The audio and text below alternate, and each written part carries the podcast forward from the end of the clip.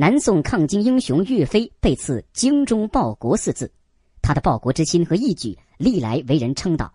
《宋史·岳飞传》有记载，当岳飞入狱之初，秦桧等密议让何柱审讯，岳飞义正辞严，力陈抗金军功，并当着何柱的面列赏以备示助，有“精忠报国”四大字深入肤里。岳飞被赐有“精忠报国”。历史上确有其事，但字是否为其母所赐，民间却流传很多版本的说法。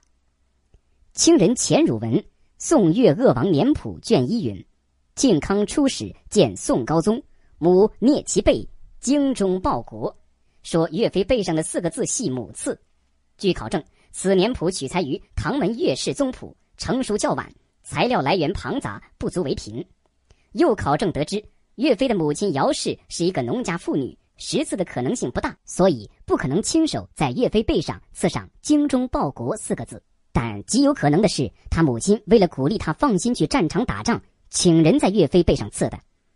而有的人认为，岳飞的刺字与他的入伍时间有很大关联。岳飞曾三次从军抗金杀敌。但在他于宣和四年，也就是十九岁第一次应募入伍时，北宋末年刺字为兵的制度仍在贯彻执行，所以此时的岳飞作为一个新兵，在背部刺上“精忠报国”四字明志。而游标教授对此提出了不同的看法，他认为岳飞刺字的内容和部位都不符合宋代士兵刺字的规定。宋代有两种军队需要刺字，一种是禁军，一种是湘军。禁军和湘军都有各自固定的番号。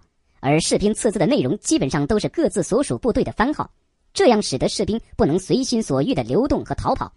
同时，还有一种牢城兵，如《水浒传》里的林冲，犯罪之后被发配到沧州当兵，这种兵也会刺上标记。而从岳飞背上刺“精忠报国”，不可能是他应募当兵的时候刺上去的。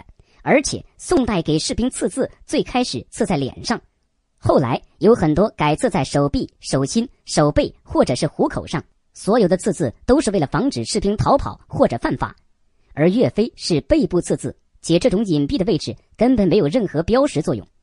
那人们不禁要问：我们熟知的岳母刺字确有其事吗？现在的分析结果只能告诉我们，岳飞确有背部刺字，但是否是其母所刺，就需要更多史料证据的发现和分析了。